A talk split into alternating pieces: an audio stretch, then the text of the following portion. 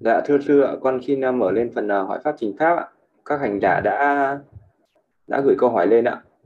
Ừ. Dạ, con thưa sư con xin đọc câu hỏi ạ. Dạ ừ. thưa sư ạ, à, hành giả tài ạ. Dạ con kính bạch sư ạ, sư cho con hỏi mới ngày đầu biết tới thiền và ngồi thiền khi có hứng ở trong phòng riêng con nhắm mắt lại thiền khoảng một lúc sau đó có ánh sáng tỏa ra tự nhiên con cứ nghĩ đó là ánh sáng của mặt trời qua cửa sổ con không để ý lắm à, sau để ý tò mò ánh sáng đó con kiểm chứng lại bằng việc qua phòng không có ánh sáng và thiền lúc 3 giờ 30 sáng thì lúc này con thấy ánh sáng và không còn hoài nghi nữa. Là à, con kính bạch sư ạ vậy đó là hiện tượng gì ạ? À, ngồi thiền mà có xuất hiện ánh sáng thì đấy gọi là cái xuất hiện cái nimita hay là còn gọi là cái ấn chứng của định. Tức là cái vị đấy bắt đầu cái tâm nó có định tĩnh có nhất tâm à, đã đạt được uh, cái mức đỉnh. Nhưng mà mình thấy cái ánh sáng đấy thì uh, vẫn phải thực hành rất là thận trọng nữa à, mình không được uh, thích thú với ánh sáng cũng không hoài nghi với cái ánh sáng đấy. Cái việc uh, bây giờ nó mới xuất hiện cho nên nó rất là yếu và nó sẽ rất là dễ mất đi. Vì vậy nên là phải rất là thận trọng để giữ gìn giữ gìn cái ánh sáng đấy thì mới phát triển được những cái mức định cao thì um, vẫn phải tiếp tục nhận biết hơi thở một cách nhẹ nhàng tự nhiên à, với một cái và mình không để ý đến màu sắc hình dáng à, không có suy luận suy xét gì về cái ánh sáng đấy cả. À, thì cứ giữ cái chánh niệm tỉnh giác như vậy thì càng ngày cái ánh sáng nó sẽ càng mạnh lên nó càng mạnh lên và nó sẽ duy trì được càng lâu. Ví dụ mới đầu nó sẽ duy trì được rất là ít một lúc là nó mất đi nhưng mà sau đó nó sẽ duy trì được suốt cả thời thiền và sau này là càng lúc nó càng rực rỡ và mạnh mẽ lên. Nữa thì đó cái ánh sáng đấy nó chỉ là cái tâm của mình nó sáng ra do nó thanh tịnh nó tạo ra những cái sắc cao thượng do tâm sinh nên là nó sáng ra. À, thì cái việc bây giờ mình không cần phải suy luận suy xét gì cả cứ tiếp tục thực hành và để phát triển cho cái ánh sáng ấy càng ngày nó càng lớn mạnh lên. Và đó sẽ là cái cơ hội để mình có thể đắc được các cái pháp thiền và có thể phát triển được cái trí tuệ về tương lai. Dạ, con thưa sư, con xin đọc câu hỏi tiếp theo ạ. Dạ, con kính bạch sư, sự cúng dường vật dụng liên quan đến năm cảnh sắc thanh hương vị xúc thì sẽ cho ra quả khác nhau như thế nào ạ? Dạ, con kính bạch sư, cúng dường hình ảnh, tranh ảnh, minh họa Đức Phật, chư tăng à, sẽ có quả báo phước như thế nào ạ? Mà trong uh, một cái uh, vật uh, cúng dường của mình đôi khi nó cũng có cả sắc thanh hương vị uh, xúc ở trong đấy ví dụ như là cái người cúng rằng một cái món ăn trong đấy nó cũng có cả sắc. À, đôi khi ừ, đôi khi nó cũng có cả thanh hương vị xúc gì đấy hoặc là đôi khi mình cúng rằng một cái gì đấy để cho người ta nghe. À, nhà cái đó là cúng rằng về thanh cúng rằng mùi thơm như là hương để à, thắp hương cúng rằng đấy là cúng rằng hương. Thức ăn là cúng rằng vị. À, đôi khi cúng rằng những cái y áo những cái này cúng rằng về xúc. Mà trong đó nó cũng có cả cả sắc thì cái gì nó cũng có cái ờ, màu sắc thì nó, nó có sắc ở trong đấy. Thì cái tùy theo mình uh, mình tác ý mong cầu cái điều gì thì nó sẽ cho ra cái quả báo như mình uh, ước muốn ý. ví dụ mình ước muốn về uh, tài sản thì sau này cái phước ấy nó sẽ cho về tài sản. Mình ước muốn về sắc đẹp thì sau này cái phước bố thí nó cho ra sắc đẹp. Thì tất cả những cái phước này nó sẽ trổ giống như là mình mình ước nguyện. Mình ước nguyện những cái điều đó nó cho ra cái quả theo mình ước nguyện thôi. Chứ còn uh, cái những cái vật dụng thì khác nhau nhưng mà mình ước muốn gì nó cũng được hết. Còn cúng dường tranh ảnh của Đức Phật cũng thế. Thì cúng dường tranh ảnh của Đức Phật thế này cũng là một cái sự cúng dường uh, cúng dường cao thượng cũng giống như là một cái sự uh, cúng dường gián tiếp về giáo pháp tức là cúng dường Đức Phật. Với cái tâm là mình muốn cho những cái người khác cũng uh, khởi lên cái tâm cung kính Phật như mình à, mình có cái tâm cung kính Phật. Đó, thì mình cúng uh, dàng hình ảnh Đức Phật để cho người khác cũng cung kính Phật. Thì nó tạo ra cái phước về sự cung kính này. Cúng dàng uh, à, tranh ảnh Phật với cái uh, mình là một cái người uh, ưa thích cái học giáo pháp hay là thực hành giáo pháp của Đức Phật cho nên mình cũng dàng tranh ảnh với cái mong muốn là để cho người khác cũng khởi lên cái niềm tin uh, đối với Đức Phật để học và thực hành giáo pháp như mình thì ờ, đấy cũng là một cái sự ờ, cúng dàng để phát triển ờ, để tạo cái duyên cho người khác đi đến giải thoát đi đến niết bàn thì đấy cũng là cái phước lành lớn mà đại đa số mọi người khi nhìn thấy hình ảnh hay là hình tượng của Đức Phật thì người ta sẽ thứ nhất là người ta khởi lên cái niềm tin à, tin vào hình ảnh Đức Phật này là người ta sẽ được cái cái phước như là thù thắng ở cái cõi nhân hoặc là được sinh về cõi cõi trời cõi chư thiên thế là à, tạo cho người khác được cái sự uh, cái phước cao thượng thù thắng như thế thì mình cũng sẽ được hưởng những cái phước cao thượng thù thắng như vậy. Và nói chung là uh, cái ước nguyện của mình uh, nó sẽ thành tựu. Uh, dù mình cúng dường hay bố thí cái gì mình uh, nó thành tựu ờ, đều theo cái ước nguyện của mình cả.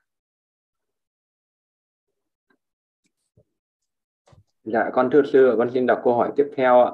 Dạ con kính bạch sư, hiện tại bây giờ Đức Phật đã không còn, nhưng liệu việc cúng dường hoa và kinh sách đến chư Phật trước tượng Phật có tương đương việc cúng dường đến Đức Phật không ạ? Cúng dường à, đến Đức à, Phật à, bây giờ ấy thì nó còn tùy theo cái tâm của mình. Nếu như mà cái tâm của mình khi cúng dường mình cảm tưởng như đó là Đức Phật thật và mình tưởng nhớ đến các ân đức của Phật các cái ân đức của Phật thì nó sẽ tạo ra những cái công đức mặc dù nó cũng không thể lớn bằng uh, khi Đức Phật còn tại thế được bởi vì khi Đức Phật còn tại thế ngài có cái sự thọ nhận cái đó. Và khi mà mình nhìn thấy cái dung sắc thật của Đức Phật được nghe những cái ờ, lời chân ngôn của Đức Phật à, thì uh, cái nó sẽ để lại cái ấn tượng cao thượng hơn thù thắng hơn rất là nhiều. Còn uh, bây giờ thì mình nhìn vào cái hình tượng của Đức Phật dù sao mình cũng sẽ có tác ý đây là hình tượng của Đức Phật chứ đây không phải là Đức Phật. Và thực tế cũng như thế đây là hình tượng của Đức Phật. Và cái tâm của mình chỉ tạo ra phước khi mình hướng đến những cái đức hạnh của Phật những cái trí tuệ của Phật tức là hướng đến các cái ân đức của Phật. Thì ừ, cái ờ, phước này nó chỉ tạo ra từ cái tâm mình hướng đến ân đức đó và mình cúng dường lên các cái ân đức đấy của Phật thôi. Thì uh, nó cũng giống như là một cái người tưởng niệm đến ân đức Phật khi cúng dường Đức Phật là ờ, mình ờ, hướng tâm tưởng niệm đến các cái ân đức của Phật à, để và nó cho ra cái quả báo ờ, như thế. Chứ còn nó không không không thể lớn bằng khi mình cúng dường trực tiếp đến Đức Phật được. Nên là sinh ra cái thời không có Phật thì mình phải chấp nhận như thế. Mặc dù cái công đức vẫn có, nhưng để mà bằng cái Đức Phật trực thực tế thì không thể bằng được. Dạ, thưa sư ạ, con xin đọc câu hỏi tiếp theo ạ. Dạ, con bạch sư, hiện tại Đức Phật đã nhập tiết bàn thì việc cúng đường đến toàn thể chư tăng có Đức Phật là người đứng đầu có thể thành tựu được nữa không ạ? Cái này không thành tựu được nữa, cái này nó cái pháp mà cúng dường đến ờ, chư tăng có Đức Phật đứng đầu chỉ thành tựu khi Đức Phật còn tại thế. Còn bây giờ thì ờ, mình chỉ cúng dường đến ờ, đến tập thể chư tăng thôi, hoặc là uh, chư tăng chư ni uh, Ờ, sa di tăng ờ, thì tức là nói chung là cái pháp mà cũng rằng đến chư tăng và đức phật ờ, đứng đầu thì không còn ở trong thời này nữa. Chỉ có khi thời đức phật còn tại thế thôi. Dạ thưa sư, con xin đọc câu hỏi tiếp theo từ hành giả quân trần ạ. Dạ con kính bạch sư, những vị diêm vương quỷ ở địa ngục hành à, hành hình chúng sinh ở địa ngục vậy họ cũng đang tạo nghiệp. Vậy sau khi chết liêm vương và quỷ có bị đọa lại địa ngục để thọ ác nghiệp họ gây ra không ạ? Có à, họ vẫn tạo ác nghiệp nhá. À, khi mà những cái chúng sinh ở trong địa ngục đấy à, bị hành hạ thì cái à, khi mà hành hạ những chúng sinh đấy nó vẫn tạo ra những cái ác nghiệp. Giống như là thời bây giờ có những cái vị à, quan à những cái vị à, công an cai những cái nhà tù ấy à, cai quản hay là những cái vị đạo phủ ờ, mà làm những cái việc ờ, đánh đập hay là sát hại những cái người có tội người ta vẫn tạo ra ác nghiệp và chết vẫn bị đọa. Và ờ, cái mức độ đọa à, như thế nào còn tùy theo cái tâm bất thiện của cái vị đấy chứ không phải là tránh được. Dạ con kính bạch sư khi hành thiền hơi thở ta nhận biết sự thở. Biết ta đang thở vào biết ta đang thở ra hay là nhận biết hơi thở ạ? Nhận biết hơi thở chứ không có cái ta ở trong đấy. Nó chỉ có cái tâm với nhận biết cái hơi thở vào ra thôi nhé à, chứ đừng có cái ta nữa mà chỉ có biết cái hơi thở mà thôi. Dạ con thưa sư hành tiền hơi thở thông qua xúc giác con nhận thấy hơi thở rất nhẹ giống như một làn hơi rất nhẹ nhàng thoáng qua làn da ở mũi nhẹ đến mức khó nhận biết. À, khi ấy mặc dù không nhận biết được sự xúc chạm của hơi thở con cũng tự cho là hơi thở đang vào hơi thở đang ra hay phải làm như thế nào ạ? Thì à, lúc đầu thì nhận qua cái xúc giác nhưng mà sau đó thì lại nhận qua ý thức. Tức là lúc đầu à, thì cái ý thức của mình nó không ờ, nó không bắt trực tiếp được vào hơi thở mà nó phải thông qua cái sự xúc chạm bằng cái thân xúc tức là bằng cái da. Cái da ở đấy thì nó có cái sự cảm nhận hơi thở vào ra nó chạm chạm ở đấy thì uh, đó là gọi là xúc uh, uh, cái thân thức hay là xúc giác. Nhưng mà sau đó thì phải do cái ý của mình nó phải hướng được vào hơi thở đấy. Nó biết chứ mình đừng có duy trì cái sự xúc giác đấy suốt thời thiền. Duy trì suốt thời thiền là sai á. Chỉ biết uh, lúc đầu ấy là phải hướng lên đấy để biết hơi thở. Sau đó thì mình chỉ còn uh, biết cái hơi thở vào ra mà thôi chứ không có để đến cái không được để tâm cái điểm xúc chạm liên tục được. Uh, nó sẽ là phân tâm à, còn ờ, cái hơi thở nó càng vi tế đi thì tâm nó càng tĩnh nên là không sao hết hơi thở càng vi tế thì định càng sâu dạ con xin đọc câu hỏi tiếp theo từ hành giả ngộ bạch không ạ Dạ, con kính bạch sư, một số người sống 90 tuổi gọi là hết tuổi thọ hay là hết thiện nghiệp nâng đỡ hay là ác nghiệp đến thời kỳ cho quả. Con xin thành kính tri ân sư ạ. Một người mà sống đến 90 tuổi ờ, thì người này là cũng có phước được sống lâu, đã sống cũng hết quá cả cái tuổi thọ trung bình rồi. Là thì cái người này ờ, sống như thế là cũng đã hết tuổi thọ à, đôi khi nó cũng đi kèm với hết nghiệp nhưng mà đôi khi chưa hết nghiệp nhưng mà tuổi thọ nó hết thì vị đó vẫn phải vẫn phải chết để thay sang kiếp khác à, có thể kiếp khác vị đó còn cái nghiệp để sinh lại làm người thì vị đó lại sinh lại làm người để mà duy trì cái nghiệp đó tiếp. À, đôi khi có những người thì hết tuổi thọ và hết nghiệp có những người thì nghiệp chưa hết tuổi thọ chưa hết nhưng mà cái, cái ờ, bị cắt ngang. À, nhưng mà đã đến 90 tuổi thì cũng coi như đã hết tuổi thọ rồi là, là được rồi. Dạ, con thưa sư, con xin đọc câu hỏi tiếp theo từ hành giả trí tịch ạ. Dạ, con kính bạch sư, có sự khác biệt gì giữa quả của thiện nghiệp cúng dường bốn loại vật dụng, gồm vật thực, y phục, lược phẩm và cốc liêu đến chư tăng ạ? À, cái sự à, cúng dường à, à, vật thực y phục dược phẩm và cốc niêu ấy thì à, thực ra thì khi mà mình cúng dường một cái gì thì nó à, nếu như mà theo một cái nghĩa đen thì nó sẽ trổ quả trực tiếp vào cái cái đấy hay là nếu như à, ví dụ như là cái người nào mà cúng dường về vật thực nhiều ấy thì sau này cái phước mình được hưởng lại đó là mình nhận à, lại được rất nhiều vật thực chẳng hạn. Người đấy luôn luôn được no đủ. Có những cái người cúng dường về y phục thì cái người cái phước nó sẽ trổ bằng cái cách là cái người đấy à, sẽ luôn luôn nhận được những cái à, y áo đẹp. À, cái người mà cúng về dược phẩm thì sẽ luôn luôn nhận được những cái dược phẩm hay là khỏe mạnh ít khi có bệnh tật còn là cúng dường cốc niêu nhiều thì mình sẽ có cái phước uh, như là nhà cửa sẽ rất là nhiều. Những người sở hữu rất là nhiều cái tài sản như nhà cửa. Đấy cũng là uh, một cái phước nó trổ một cách tự nhiên có thể nó trổ một cách tự nhiên như thế. Ờ, còn ngoài ra thì uh, nó sẽ trổ theo những cái ước nguyện của mình nữa. Dạ con kính bạch sư ạ. Tứ như ý túc có ảnh hưởng như thế nào uh, đến thiện nghiệp bố thí ạ? Tứ như ý túc dục như ý túc uh, nhất tâm như ý túc tinh tấn như ý túc. Mình có thể uh, thực hành tứ như ý túc uh, trong uh, bố thí. Thì uh, đó là trong cái mình có một cái ước nguyện bố thí. Tức là mình có cái ước mong về cái việc bố thí đó. Nhưng như là mình có cái ước mong rất là mạnh mẽ đó là diệt trừ hết những cái tâm bỏn sẻn san tham mình sẵn sàng chia sẻ à, những cái mà mình có những cái nó thuộc về vật chất hay nó thuộc về tinh thần tài thí hay là pháp thí hay là vô ý thí. À, mình có cái ước muốn uh, khao khát uh, mạnh mẽ đối với cái việc bố thí. À, nó tùy theo từng người cái cái tâm bố thí. Có những khi nó nó trở nên rất là mạnh mẽ. Người đấy luôn luôn ước muốn mình có tài sản để bố thí có tài sản để bố thí và không ngừng nghỉ. À, không muốn ngừng nghỉ và lúc nào cũng muốn làm việc bố thí. Đấy là dục à, như ý túc à, rồi là tinh tấn. Mình sẽ tinh tấn làm cái việc bố thí đó bằng cái cách là mình à, làm với cái việc bố thí đó với một cái cái tâm rất là tận tụy rất là tận tâm. Hay là làm à, việc bố thí đó một cách trực tiếp bằng chính cái bàn tay của mình. À, bằng chính những cái vật mà mình làm ra. Mình cố gắng làm cho nhiều à, ra nhiều những cái vật à, chất hay là tinh thần đó để mình còn bố thí à, tinh tấn. À, rồi mình có cái quyết định có cái tâm như ý túc nó là uh, quyết quyết quyết định mà không do dự. Tức là ờ, bố thí xong mình không luyến tiếc. Um, không do dự và bố thí có có thể là sẽ sẵn sàng bố thí những cái gì mà mình có bất cứ ai đến xin cái gì cũng cho. Đấy là thì có những bồ tát thì những cái uh, tứ nhi yếu túc sẽ rất là mạnh với những vị uh, thực hành những cái hạnh bồ tát. Thì thì cũng có thể áp dụng trong uh, cái sự thực hành bố thí được à, dục cần tâm tuệ.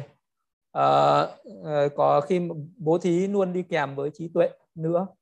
Bố thí đi kèm với trí tuệ thì nó sẽ luôn luôn có cái sự bố thí đúng thời không bố thí phi thời.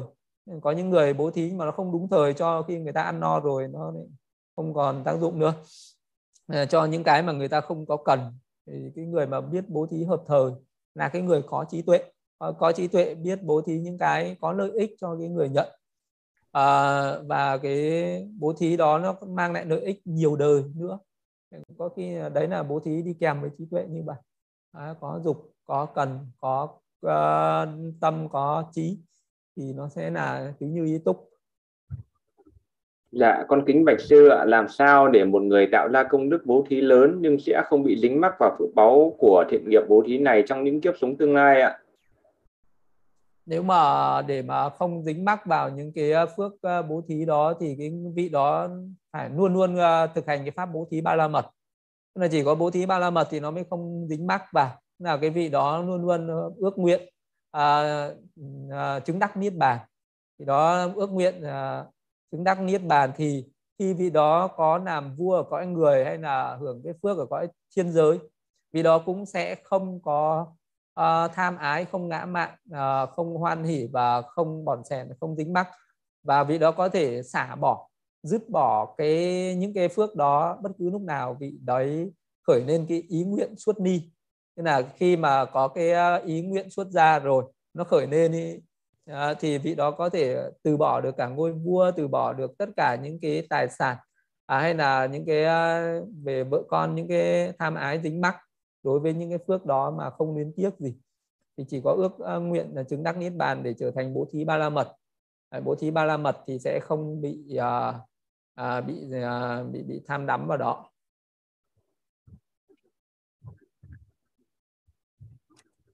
Dạ, con Bạch Sư ạ, câu hỏi tiếp theo ạ. Dạ con kính bạch sư ạ, theo con được biết phước tam nhân của thiện nghiệp tục giới mặc dù không thể dẫn một chúng sinh đi tục sinh vào cõi phạm thiên vào thời điểm cận tử, nhưng liệu nó có thể hỗ trợ cho việc tái sinh vào cõi phạm thiên trong một kiếp sống tương lai không ạ? À, được, cái đấy thì rất là chắc chắn rồi. Nhưng mà một cái người mà mình làm một cái thiện nghiệp gì đó đi kèm với trí tuệ, sinh ra ở sau chắc chắn sẽ là bậc tam nhân. Và đã là bậc tam nhân thì cái việc uh, thực hành về thiền định sẽ rất là dễ dàng thì uh, sẽ sinh về phạm thiên là cái điều chắc chắn sẽ thành tựu được nếu như tiếp sau bị đó hành thiền dạ con thưa sư câu hỏi tiếp theo từ hành giả thế nhạc ạ. Dạ con kính bạch sư dịch kinh sách thì có được coi là cúng đường pháp không ạ? Dịch kinh sách uh, rồi phát triển kinh sách đó đã được cái uh, người dịch kinh sách thì cũng có thể được coi là uh, phát triển giáo pháp bố thí pháp pháp thí được. Dịch chính sách cũng cần nhiều cái công đức trí tuệ ở trong đấy. Dạ con thưa sư câu hỏi tiếp theo. Dạ con kính bạch sư một người cúng dường với ý nguyện chứng đắc niết bàn nhưng đồng thời cũng có tác ý muốn dành à, số kiếp còn lại trong luân hồi. Để hỗ trợ việc hoàng pháp thì có được coi là ước nguyện cao thượng không ạ? Và và liệu uh, ước nguyện này có gây chướng ngại cho việc chứng đắc niết bàn không ạ? À, cái cái này cũng là một cái nguyện cao thượng cũng là cũng là một ước nguyện cao thượng. Ví dụ như là vị đó có cái ước nguyện chứng đắc niết bàn à, vị đó có thể uh, khi mà bố thí vị đó sẽ ước nguyện là cầu mong cho kiếp sau trở thành uh, một uh, một vị uh, giảng sư một vị tỳ kheo có thể thuyết giảng được giáo pháp. Vị đó có thể uh, ước nguyện như vậy. Thì vị đó phải gieo những cái nhân nó tương ứng nữa. Tức là cả cái việc uh, vị đấy làm bố thí uh, về tài sản nhưng mà vị đấy có thể phải uh, làm những cái việc hỗ trợ cho cái việc phát triển giáo pháp nhiều hơn.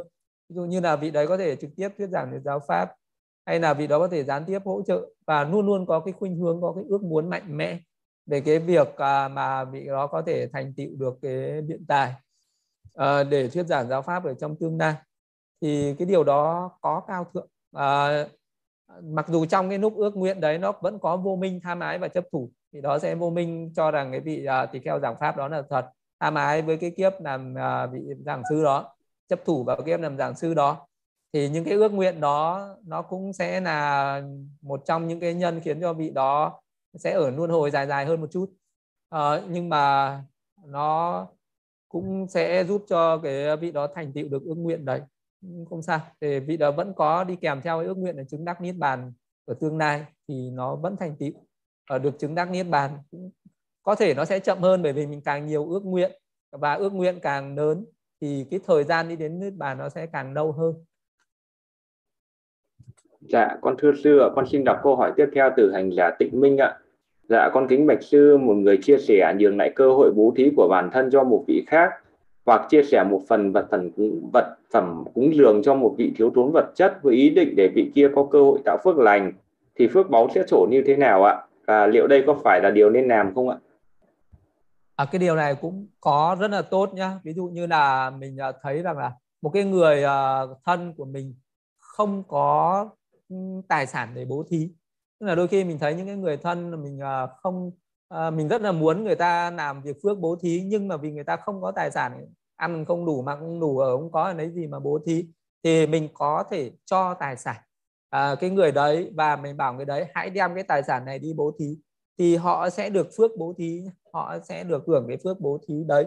Và mình lại còn tạo được cái việc gọi là kết được cái duyên với cái người đấy với những cái người đó thì thường thường ờ, nếu mà có cái sự ờ, ờ, biết làm việc phước và hỗ trợ cho người khác cùng làm việc phước thì cái người đấy sẽ tạo ra những cái thân bằng quyến thuộc rất là đông. Ví dụ như là những cái đời sau sinh ra ở đâu mình cũng sẽ có rất là nhiều những cái người người ta hết tức là tận tâm tức là những cái người tri âm tri kỷ với mình người ta sẽ hết lòng hết dạ à, sống rất là chân thành chân thật đối với mình. À, và đấy đấy nó cũng sẽ tạo ra những cái công đức phước lành như vậy á đấy nó cũng là những việc tốt nên làm Dạ, con thưa sư, con xin đọc câu hỏi tiếp theo từ hành giả Biên ạ. Dạ, xin sư cho con hỏi, con ngồi thiền biết hơi thở khoảng một giờ đến một tiếng đến một tiếng rưỡi. Sau khi xả thiền, con thường thấy khô và rát cổ họng ạ. Con xin sư giải thích giúp con ạ. Ờ, đây là do chú tâm mạnh quá à, cái à, sự à, tinh tấn nhiều và cái chú tâm mạnh nó nhìn chằm chằm vào hơi thở. Và cái sự chú tâm này nó căng quá nhá phải giảm bớt đi và đừng có đừng có chú tâm quá như vậy. Để tâm nhẹ nhàng tự nhiên ra để nhẹ hơn thế rất là nhiều. Thì nó sẽ không bị rơi vào cái tình trạng đấy. Cứ mỗi cái lần nào ngồi xong mà thấy nó khô cổ đã họng như vậy thì biết ngay nhé biết ngay là mình đã tinh tấn quá chú tâm mạnh quá à, và cần phải à, ờ, giảm bớt cái chú tâm đi để tâm nhẹ nhàng lại nữa thì nó sẽ không còn cái hiện tượng đấy nữa thì mới đúng nhá thực hành như vậy nó cũng không đắc định được thì nó bị căng thẳng quá Dạ con thưa sư, con thưa sư, con xin đọc câu hỏi tiếp theo từ hành giả Hiền ạ. Dạ con thưa sư, xin sư giải thích giúp con chữ giàng trong từ cúng giàng ạ. Cúng giàng, cúng dường à, cái từ này là do dịch ra bằng cái tiếng Việt Nam ờ, hay là nó cũng liên quan đến từ Hán này nhá? À, chứ còn ở cái đúng cái gốc tiếng Bali thì là từ Đa Lá à, từ bố thí. À, tức là mang cho còn đấy cúng giàng ở đây nó nó có cái nghĩa là dâng dâng cúng. Giàng à, thì cái tiếng Việt mình là à, gọi nái ra thành cúng giàng chứ nếu mà nếu mà đọc à, đúng cái nghĩa đen của Hán là, là cúng dâng dâng cúng ờ, dâng lên những cái bậc cao thượng. Đối với những người thấp hơn thì là gọi là ban cho. Còn những cái bậc cao hơn thì phải dâng lên. Thì nó là cái việc uh, cúng dâng lên thôi Dạ, con thưa sư ạ, xin sư chỉ dạy cho chúng con về cách phóng sanh đúng pháp để có lợi lạc ạ. Phóng sanh đúng pháp là khi mà mình thấy ờ, một cái con vật nào đấy nó đang uh, bị người ta giết hại hay sát hại. Thì uh, mình uh, bỏ cái tài sản của mình ra. Mình mua cái con vật đó và mình uh, thả cho nó xuống nước để nó sống. Chỉ có mỗi cách phóng sinh chỉ đơn giản như vậy thôi chứ chẳng có cái gì là làm, là phức tạp cả. Làm như vậy mình cứ uh, tùy duyên đi. Mình gặp uh, một cái giống như cái là mình uh, gặp uh, thấy thấy cái chúng sinh khổ đau thì mình cứu giúp cái khổ đau đấy thấy cái chúng sinh uh, sắp sửa lâm nguy thì mình cứu giúp cho người ta thoát khỏi cái nguy hiểm đấy đấy là là, là được rồi vì cái lòng từ bi mình muốn cứu giúp thế thôi Dạ, con xin đặt câu hỏi tiếp theo từ hành giả Quân Trần ạ. Dạ, con kính bạch sư ạ, một vị xuất gia có được ăn sau 12 giờ trưa không ạ? Vị xuất gia thì uh, sẽ không được ăn uh, sau giờ ngọ, không được ăn thi thời đấy. Vì đó chỉ được ăn uh, từ lúc sau khi rạng đông cho đến trước lúc mặt trời đúng bóng. Cái uh, thực ra 12 giờ trưa là nó là thời ngày xưa thì Đức Phật không có nói rõ là 12 giờ trưa mà Đức Phật chỉ nói là vào cái giờ đứng đứng bóng cái giờ đứng bóng thì nó sẽ tương đương với từng cái đất nước ví dụ như ở nước uh, như ở Việt Nam thì có thể là cái giờ đứng bóng đó nó trước 12 giờ một chút. Nó có thể là 11 rưỡi hoặc 11 giờ 40 45 gì đấy nó là giờ đứng bóng rồi. À, và à, quá cái giờ đứng bóng đấy thì à, không được ăn mà ăn vào thì gọi là ăn phi thời. Đấy là Đức Phật chế ra như thế để giảm bớt cái tham dục về ăn uống. Chứ uh, chỉ là thế thôi. Dạ, con thưa sư, con xin đọc câu hỏi tiếp theo ạ. Dạ, con bạch sư, ý thức bắt vào hơi thở có nghĩa là như thế nào ạ? Vì ờ, theo ờ, quan hiểu thì hơi thở không hình tướng mình nhận biết qua sự xúc chạm ạ. À, có năm cái thức thì uh, nó có này, uh, uh, mắt, tai, mũi, lưỡi, thân và ý ý thức. Nó năm cái đấy nó khác nhau. Ví dụ như mình uh, khi mà mắt mình thấy cảnh sắc thì uh, các cái thức kia nó không hoạt động. Uh, thì tai nó không nghe khi tai nghe thì mắt không thấy. Mà nhưng mà cái thức nó sinh ra rất là nhanh đôi khi mình cứ tưởng là mình vừa thấy vừa nghe cùng lúc nhưng không phải thấy khác nghe khác. Thì cũng vậy khi mà mình xúc chạm uh, thì uh, cái lúc đấy thì uh, cái cái thân thức của mình nó nhận biết. Nhưng mà thì, thì ra năm cái thức ở trên thì bao giờ nó cũng đi đồng thời cùng với ý thức đi sau nó. À, nhưng mà đối với cái việc hành thiền chỉ có một cái một cái thức nó hành thiền đó là ý thức thôi. Thì ý thức nó sẽ ghi nhớ. Thì ý thức ở đây là nó ghi nhớ năm cái cảnh trên. Ví dụ như là một cái người thực hành casina mở mắt ra để nhìn thấy cái ờ, cái casina đó sau đó nhắm mắt lại ờ, hình dung ra cái casina đó. Thì khi mở mắt ra là nhãn thức nó nhìn khi nhắm mắt lại là ý thức nó ghi nhớ. Thì uh, cũng như vậy khi mà một cái người mà thực hành cái pháp thiền hơi thở thì dùng cái thân thức đó là nhận biết cái hơi thở ở điểm xúc chạm. Sau đó thì lại dùng cái ý thức ghi nhớ ghi nhớ cái cái sự xúc chạm của hơi thở đó thì uh, thì dần dần nó sẽ đi vào nhất tâm thôi. Uh, thì cái vị đó cứ ờ, cứ nhận biết nó vào hơi thở vào ra là được là lúc đấy là có ý thức rồi. Cái, cái, cái à, ý thức nó vẫn có thể nhận biết được cái hơi thở ở đó. Mà đôi khi nó cũng nhận biết uh, cùng với lại cái thân thức. Đôi khi nó cũng nhận biết uh, cái là cái thân thức là nó nhận biết hơi thở vào sau đó cái ý thức nó cũng nhận biết cùng cùng cái thân thức đấy. À, nhưng mà cái vị đó cũng cứ bám vào cái điểm xúc chạm đấy nhiều quá thì nó sẽ sinh ra nhiều đối tượng. Thì hơi thở vào ra này xong là cái sự xúc chạm của hơi thở này. Thế là nó sẽ có những cái đối tượng khác nhau như vậy là thân nó sẽ bị uh, năng xăng nhiều. Còn uh, vị đó khi đã nhận biết được hơi thở rồi cũng không cần biết cái sự xúc chạm đấy nhiều nữa mà cứ biết cái sự vào ra của hơi thở. À, đến cái lúc là cái tâm nó toàn tâm toàn ý nó bắt vào hơi thở vì đó không còn cái giới hạn về ờ, cái không gian thì thời gian gì nữa chỉ còn một cái đối tượng duy nhất là hơi thở với cái, cái tâm của mình đang nhận biết nó mà thôi Dạ, con thưa sư, con xin đọc câu hỏi tiếp theo từ hành giả Tài Phan ạ. Dạ con kính bạch sư lúc ba con mất tới thời điểm tới lúc đem chôn mà mắt không nhắm lại thì sư cho con hỏi lên giải thích cho hiện tượng chết không nhắm mắt này trên nền tảng chánh kiến như thế nào cho đúng ạ?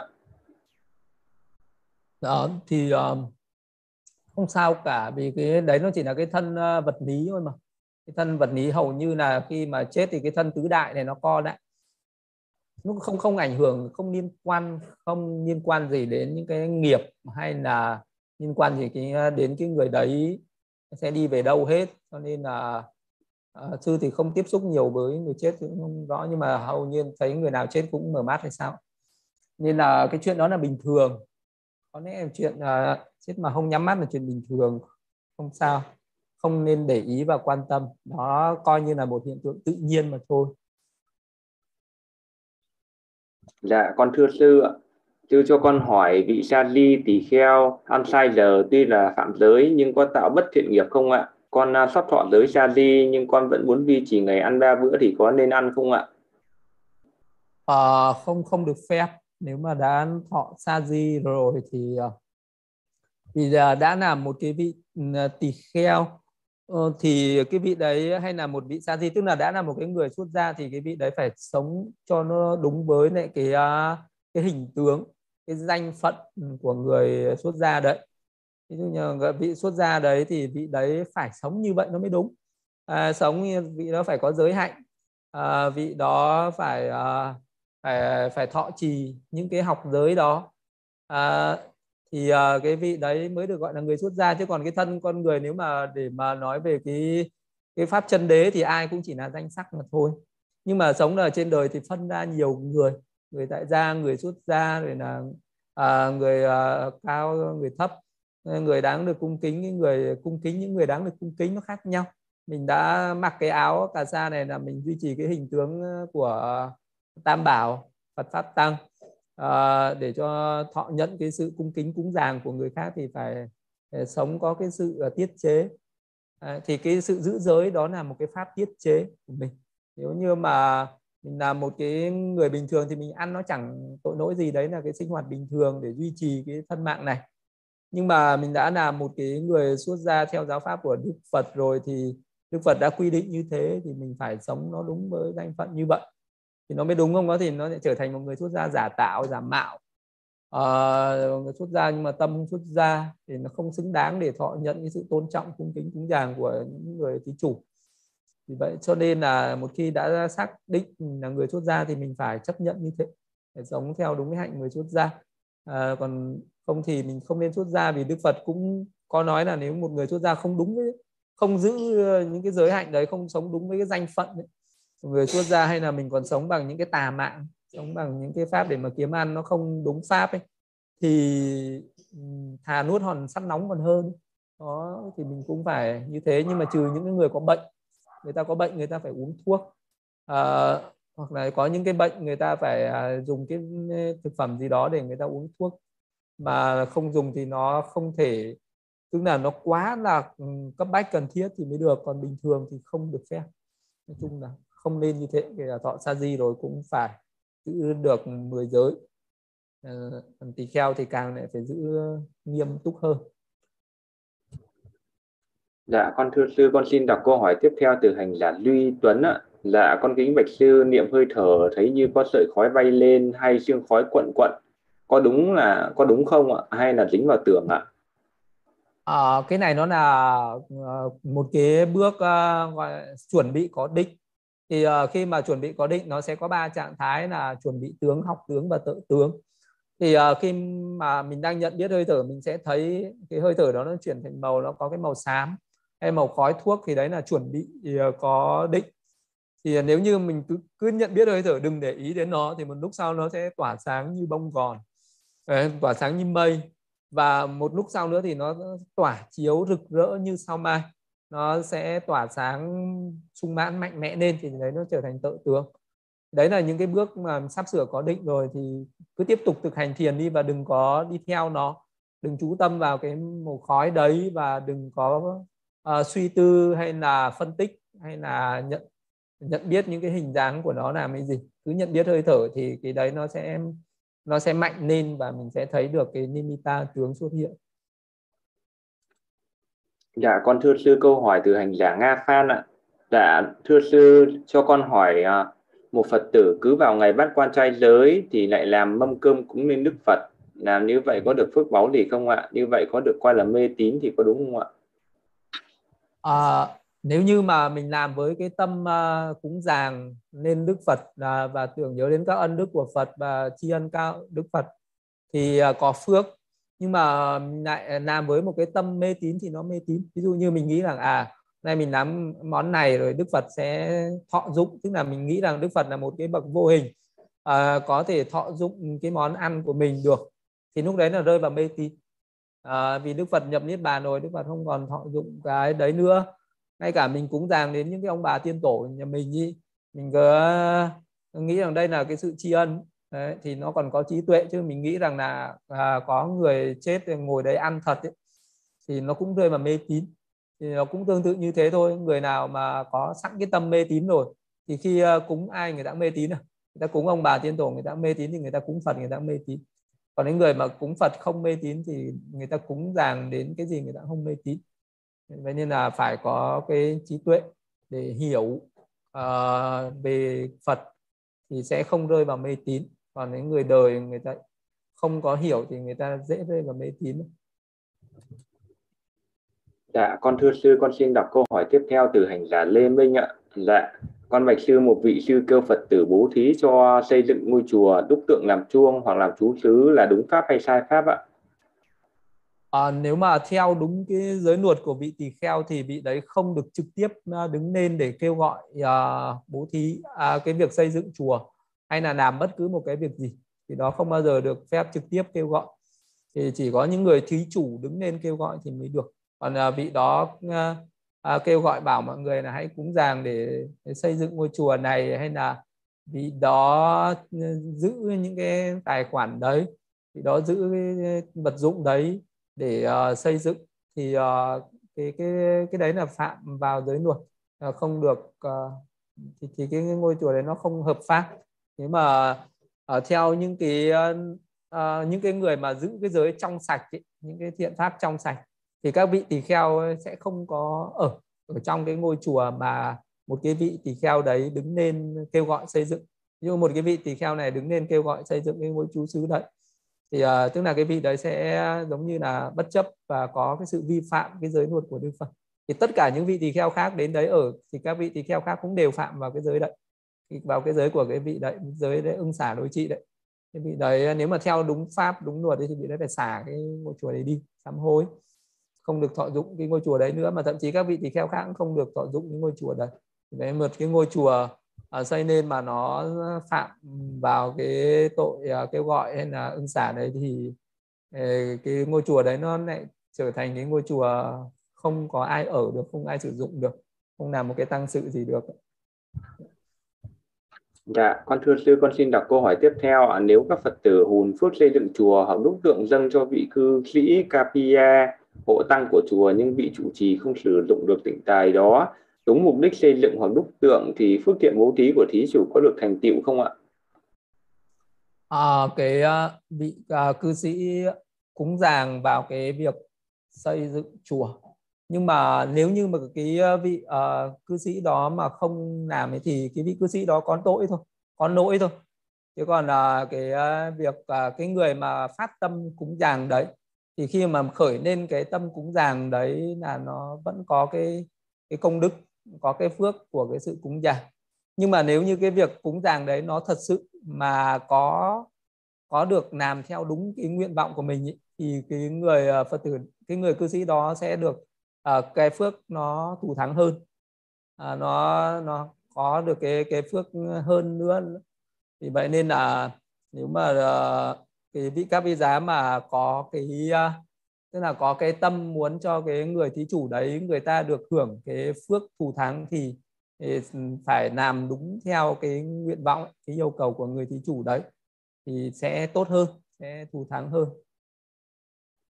Dạ, con thưa sư, nếu một vị tăng nói về việc cần tịnh tài xây dựng Phật tử đã bố thí tới chùa nhưng vị tăng đó không cho làm xây dựng chùa thì có phạm tới luật nói dối không ạ? Con xin kính tri ân sư ạ. Thì đương nhiên là cái vị đó phạm vào nói dối nếu như vị đó cố tình. Tức là trong cái trường hợp là vị đó cố tình nói là cần ờ, như thế để cho có người cúng dường nhưng vị đó lại không làm. Nhưng mà đôi khi có những cái vị vị đó lại à, không phải là cố tình. Ví dụ như là cái lúc đấy vị đó khởi lên cái ý muốn xây dựng, mà sau đó nó gặp những cái chướng duyên, vị đó, ngay cái ý định của vị đó không thành à, mà cái lúc đấy đã có nhiều người dâng cúng dường rồi. Thì cái ờ, vị đó có thể một là trả lại cái thí chủ hai là báo lại cho thí chủ biết về thí chủ đó có thể là cúng dường vào cái việc khác. Hay là nói với vị đó là tùy cái ờ, nghi để có vị thầy đó có thể sử dụng theo vào một cái mục đích khác thì nó sẽ ừ, thì cái phước đó vẫn thành tựu. À, nếu như mà cái vị đó không nói cho người thí chủ đó à, tức là không trả lại mà cũng không nói gì thì sẽ phạm và nói dối. Dạ con thưa sư con xin đọc câu hỏi tiếp theo từ hành giả Nguyễn Thị Hiền ạ. Dạ con bạch sư ánh sáng ở bên ngoài có tác động ảnh hưởng như thế nào đến nimitta khi ngồi thiền ạ? Nếu mà đúng ra thì nó không có ảnh hưởng gì. Nhưng mà đôi khi nó có một cái cảm giác nó có một cái ảo giác khiến cho một cái người mới hành thiền. À, khi mà mới có ánh sáng ấy vị đó ngồi ở trước một cái ánh sáng bên ngoài sẽ cảm thấy thấy cái nimitta nó rõ hơn. À, là ngồi ở trong bóng tối. Nhưng đó nó chỉ là một cái ảo giác của cái người mới tập thôi. Còn nếu mà cái người mà đã tập lâu rồi thì không còn ờ, bị tác động bởi ánh sáng bên ngoài. Và vị đó sẽ cảm nhận được cái tự tướng một cách rõ ràng an trú trên tự tướng đó. Vị đó cảm nhận được cái mức định đó nó sâu khác nhau. Cái vị đó không chú trọng vào cái tự tướng đó nó sáng hay là nó mờ thì uh, cái người mới tập thì mới hay bị tác động bởi cái ánh sáng bên ngoài thôi người mà tập lâu rồi thì không ngồi đâu cũng được ngồi trời sáng cũng được mà trời tối cũng như nhau Dạ, con thưa sư, ạ, con xin đọc câu hỏi tiếp theo từ hành giả quân Trần ạ. Là con thưa sư, giữ năm giới là bắt buộc không làm hay vẫn được làm ạ? Ví dụ như không uống rượu, con chỉ nhấp môi hay uống ít thôi thì có phạm giới không ạ? Thì ờ, à, cứ uống là có phạm giới, nhưng mà trong các giới có những cái giới khai ra chỉ phạm. Nhưng mà một cái người mà học ờ, giới để mà thực hành giới thì à, phải hiểu sâu về các cái giới. À, có những cái giới được à, phép khai mở à, có những cái giới bắt buộc phải hành trì khác nhau ví dụ như là à, cái giới như là giới nói dối thì có nó có nhiều cách ví dụ như là trong cái trường hợp gì đó nói dối đem lại cái lợi ích cho người nghe nói thật sẽ mang lại cái cái cái tai hại cho cái người đó. Thì vị đó phải chọn cái cách nói dối và nói dối với cái tâm thiện và đem lại lợi ích cho cái người nghe đấy không có phạm vào giới nói dối. Đấy là trong cái trường hợp đấy. Còn giới uống rượu cũng vậy đôi khi vị đó uh, dùng rượu làm cái dược phẩm tức là trong có một cái vị thuốc uh, nó cần phải dùng đến rượu để chữa cái bệnh đó thì vị đó mới được dùng. Nhưng mà Ờ, vị đó cố tình uống trong cái trường hợp đó là không cần thiết mà hưởng thụ cái, những cái thú đó thì vị đó có phạm giới. Đó uống ít cũng phạm vì dụ như là cái giới uống rượu thì dù là một cái giọt, nó bằng cái giọt xương trên ngọn cỏ, nó, vị đó chỉ cần chạm vào miệng chạm vào lưỡi một cái là phạm giới rồi, chạm vào lưỡi nó rơi xuống cổ họng. Cái rượu đó đi xuống đến cổ họng là đã phạm nên là uống ít dù là bằng mình chấm cái tăm vào mình quệt vào miệng là cũng đã phạm rồi. Dạ con thưa sư hiện nay đã hết các câu hỏi ạ. Đến giờ nghỉ. Dạ. Mọi người hồi hướng ha. Idame punyam. Idame punyam Asawa kadam. Asawa kadam. Paham hudu. Paham hudu. Punyam. Punyam punyam. Kita. Kita sa. Jago. Ajajo. Hudu. Maputta bagam. Maputta bagam. Sabasatanam. Sabasatanam. Acemi. Acemi. Esabe. Esabe. Edamam. Punya Bagam Napantu Phước lành này của con. Phước lành này của con. Độ hoặc trầm luôn. Chỉ có hoặc trầm luôn. Phước lành này của con. Phước lành này của con. Nguyện thành tựu được niết bàn. Nguyện làm thành tựu được niết bàn. Phần phước của con. Xin chia đều đến tất cả chúng sinh. Xin chia đều đến tất cả chúng sinh. Cho tất cả hãy thọ nhận mong cho tất cả hãy thọ nhận thấy được đều nhau thấy được đều nhau sa du sa du sa du nành thay nành thay nành thay Dạ, con Bạch Sư, con xin thay mặt toàn thể các hành giả đang có mặt, chúng con xin tri ân ân đức của ba ngôi tam bảo Phật Pháp Tăng. Con xin tri ân ân sư vì đã từ bi ban bố cho chúng con một thời pháp lợi lạc trong ngày hôm nay ạ. được nghe chánh pháp quả thật là điều hy hữu hiếm gặp trong vòng luân hồi sinh tử này. Hy vọng quý hành giả tiếp tục tinh tấn nhiệt tâm tu tập các pháp thiền chỉ, thiền quán cho đến khi chứng đắc niết bàn trong ngày vị lai. Xin kính chào và hẹn gặp lại toàn thể đại chúng trong buổi giảng pháp gần nhất từ Đại Đức ạ. Sa, sa,